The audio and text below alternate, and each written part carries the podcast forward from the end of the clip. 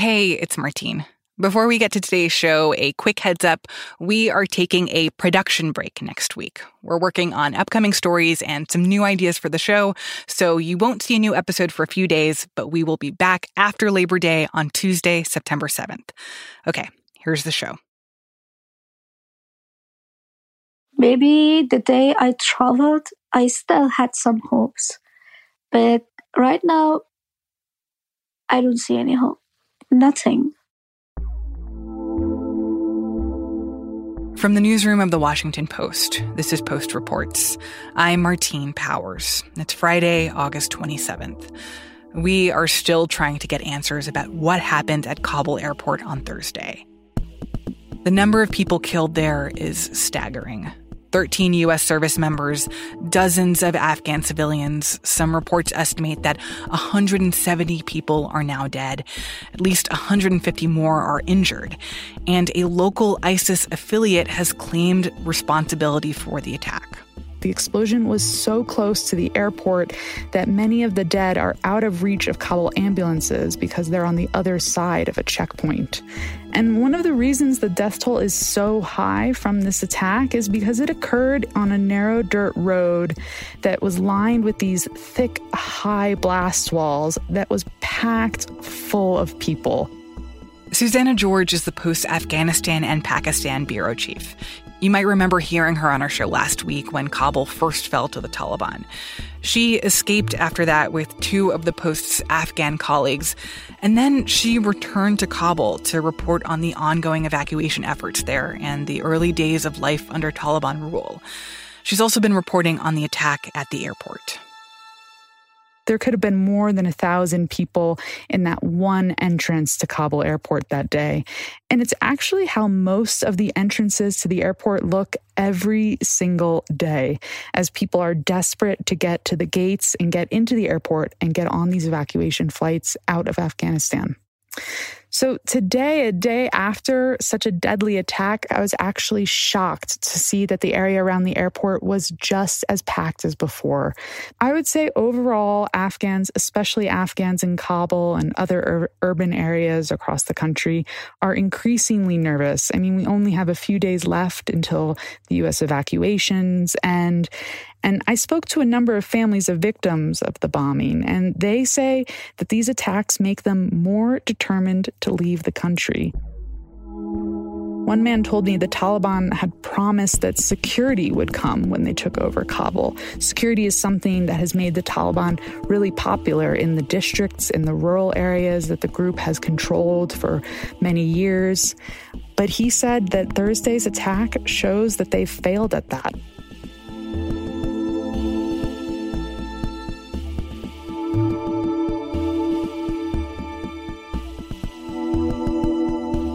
This was the deadliest day for U.S. service members in Afghanistan in a decade. And for Afghans, it was so much deadlier.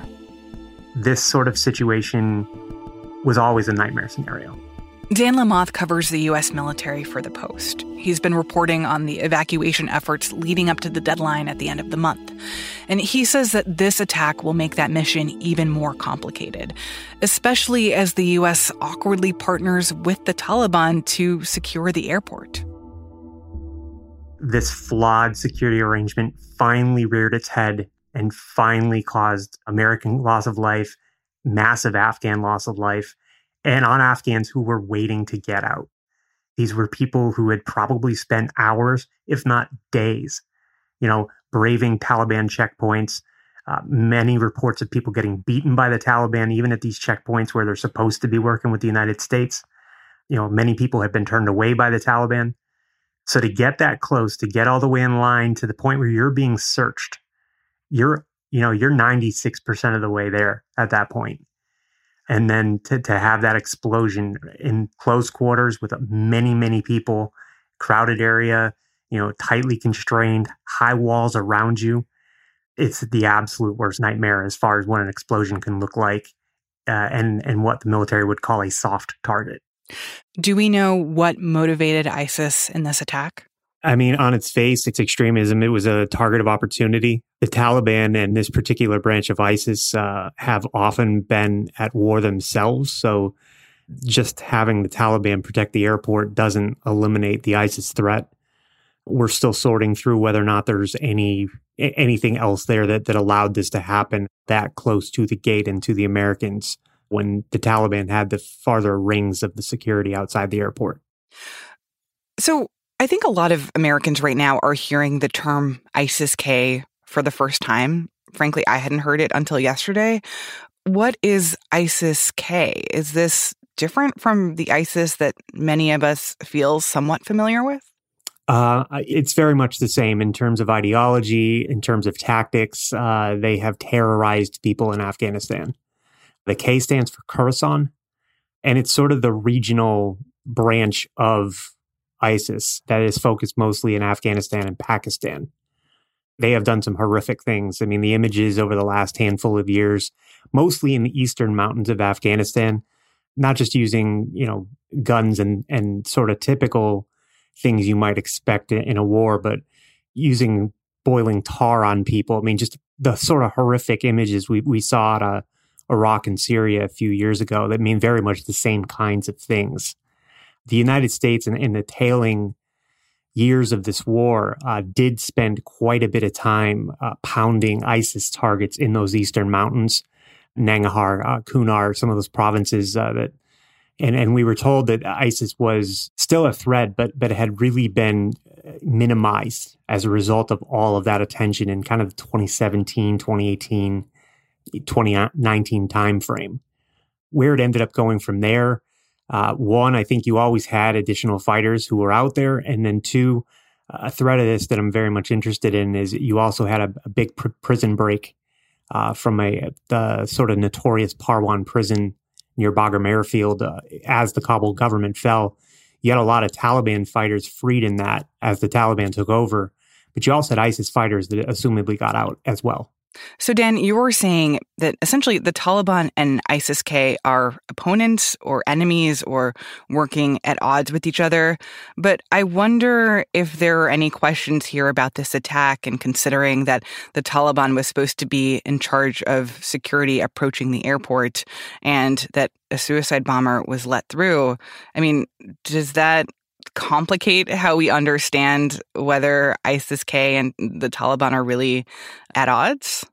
I think it does, uh, less so on an organizational level and more so on the individual level. You know, th- this is not the U.S. military out there. These individuals are, in the president's own words, you know, acting on their self interest to protect this airport.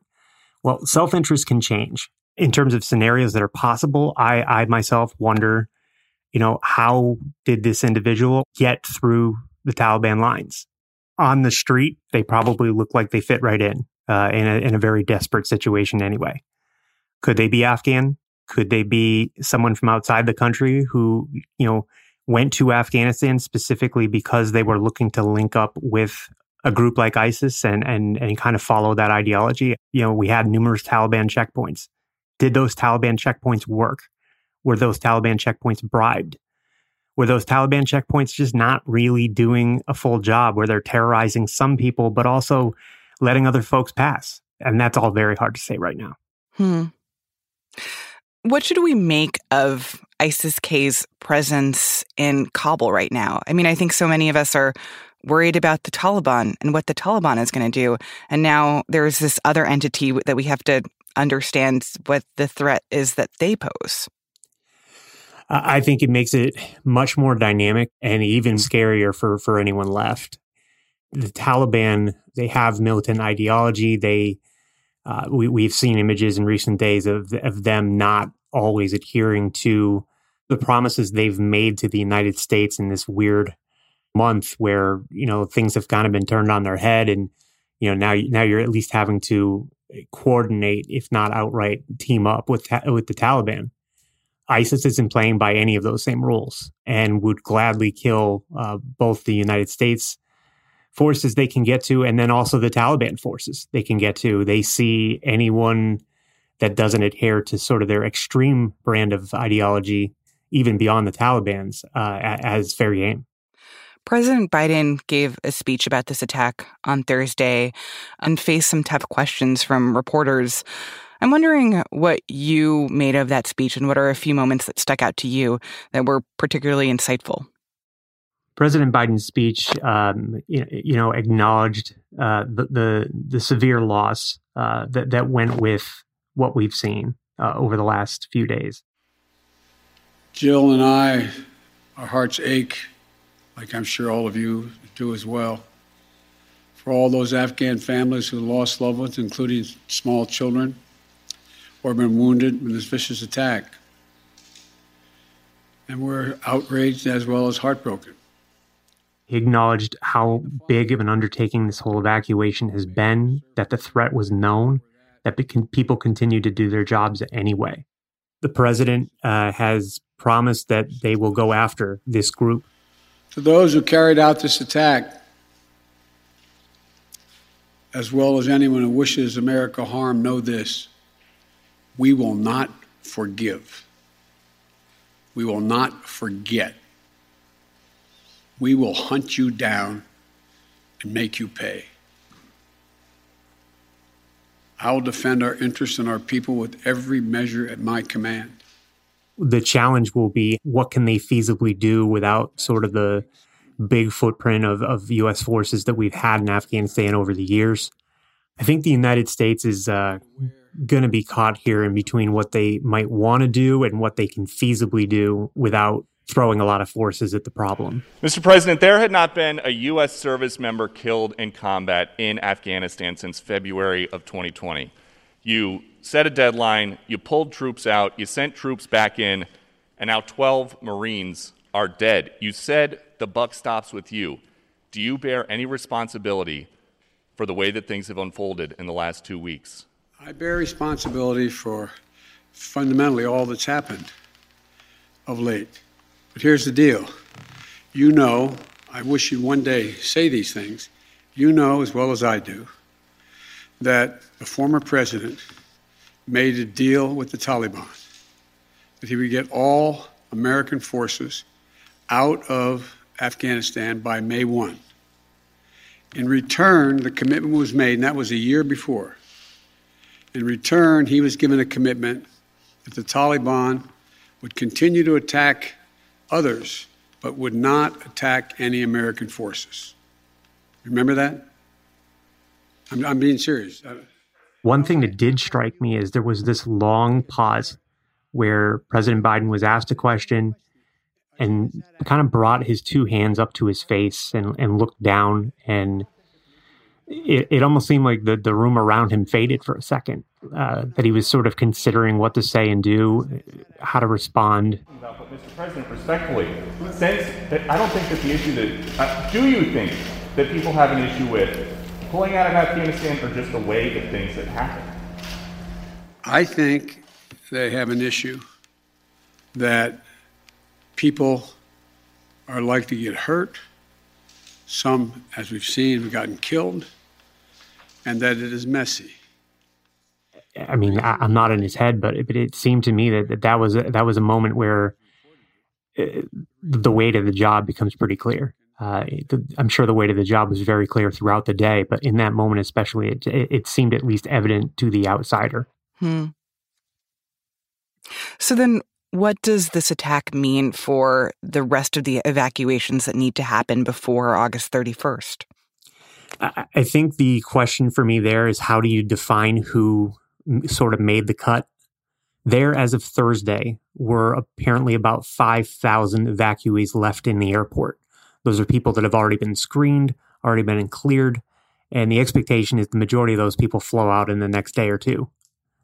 Um, the second question, though, is what do you do with some of those Afghans who have assisted us over the years, whose package of information was not yet completed, not yet fully approved, are, are they left on the outside looking in? And the expectation is, I think certainly that some of them will be. But in terms of the, the sort of the big evacuation effort, as it has looked over the last few weeks, that that's basically all but all but over. And the next few days, uh, kind of moving into August 31st, are mostly going to be uh, starting to pack up, starting to uh, shrink down that presence, uh, which takes a lot of time. Uh, and it's going to take several days for the U.S. military alone to move from more than 5,000 troops to down, you know, three to 1,000. And every time you do that, you increase the threat on those left because there's just not as many people left to kind of hold the line, hold the perimeter, make sure everybody's safe. I think the irony here that is apparent to many Americans and certainly pointed out to Biden on Thursday is that he has said over and over again one of the primary goals of leaving Afghanistan and leaving Afghanistan now is to preserve the lives of members of the military and to stop having Americans dying in a war that we maybe don't have a stake in anymore. And it does seem like if that was the goal, then this attack has made that goal a failure. I think by that metric, uh, yeah, I think this is something he's going to have to wrestle with for a while. I would say that you know, as far as strictly through the lens of what we're doing here, um, we, we don't necessarily have big interests in the country writ large anymore. It seems like there's pretty broad bipartisan agreement on that. But we do have a massive stake in this evacuation and getting out as many people as we can. And that's why we were willing to send as a nation 6,000 people back in uh, in uniform. And that's why those Marines and soldiers were willing to hold that line and, and willing to, despite knowing that the threat was very real, continue to search people. Uh, it, I mean, it, for me, it, it's, there, there's nuance here where you can look at it and say, man, this is awful. And at the same time, look at it and say, man, these people continue to do this kind of work, knowing how ugly and messy it can get. Dan Lamothe covers the U.S. military. Linah Mohammad produced the story. After the break, we'll hear from an Afghan journalist who left Afghanistan right before the Taliban took over. We'll be right back.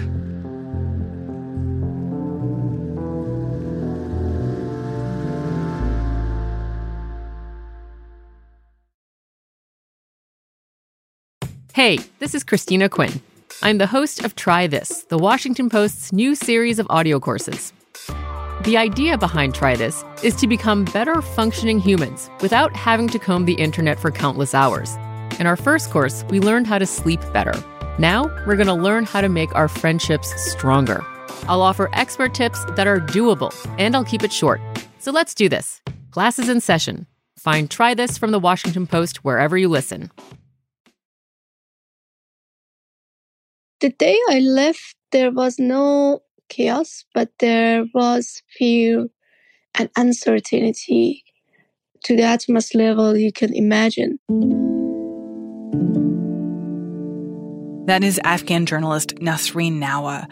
She escaped Kabul two weeks ago, right before the city fell to the Taliban. When I left, we were talking about some plans. We were scared, but uh, when it happened, it was something so unbelievable. Even right now, we still couldn't believe it. We couldn't take it in. We were thinking, yeah, we will have the war, we will have casualties, we will have some so many other challenges, a corrupted government, but at least we will not live under the Taliban regime again. Nasreen is 27. Two weeks ago, she had just left Kabul for a Fulbright fellowship at the University of Nebraska. Then the city fell to the Taliban, and her family was stuck. Her sister is also a journalist, and she tried to leave Afghanistan just two days after Nasreen. But by that point, it was too late. She went to the bank to withdraw cash, and when she got there, they had run out of money. The flight that she was supposed to be on never even took off. They're trying to not make me worry, but I'm so worried about them. They say that normal life is resuming and Taliban are trying to control everything peacefully, but it's not happening completely. My sister is so disappointed because she is stuck in there with so many fears because she was so active and well known there. And Taliban are not okay with girls like my sister or me that we believe in democracy, in human rights, in women rights. And still, I feel so scared for everyone who is losing all the thing that they built in two last decades. I cried this morning as well. It's difficult to see my people in Afghanistan. All my friends are terrified. They deleted their social media accounts. They are hiding in houses. They don't go outside of their house. And they have no plan, no hope, nothing for the future, especially women.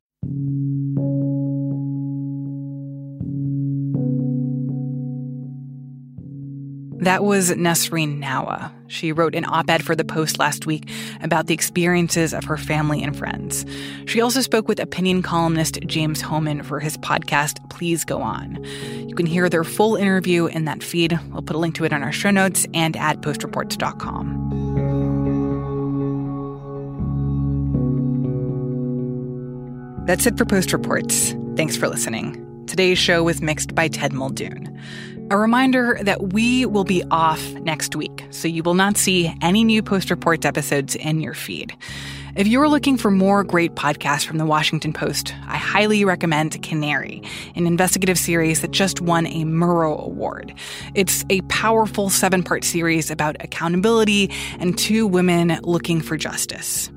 If you're on Twitter, I'm going to share the first episode of Canary in my feed, as well as some of my other favorite episodes of Post Reports that are really worth listening to during this week that we're off. And if you want to stay up to speed on breaking news, make sure that you're checking out all the amazing reporting from our colleagues at WashingtonPost.com. Our executive producer is Maggie Penman. Our senior producer is Rena Flores.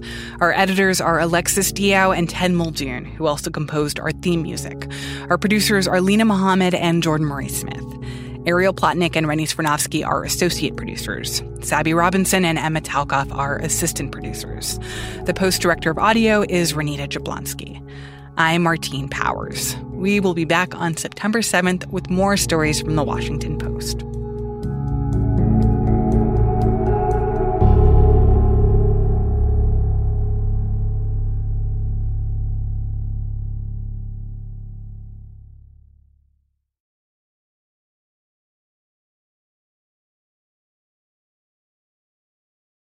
Hey, this is Christina Quinn. I'm the host of Try This, the Washington Post's new series of audio courses. The idea behind Try This is to become better functioning humans without having to comb the internet for countless hours. In our first course, we learned how to sleep better. Now, we're going to learn how to make our friendships stronger. I'll offer expert tips that are doable, and I'll keep it short. So let's do this. Class is in session. Find Try This from the Washington Post wherever you listen.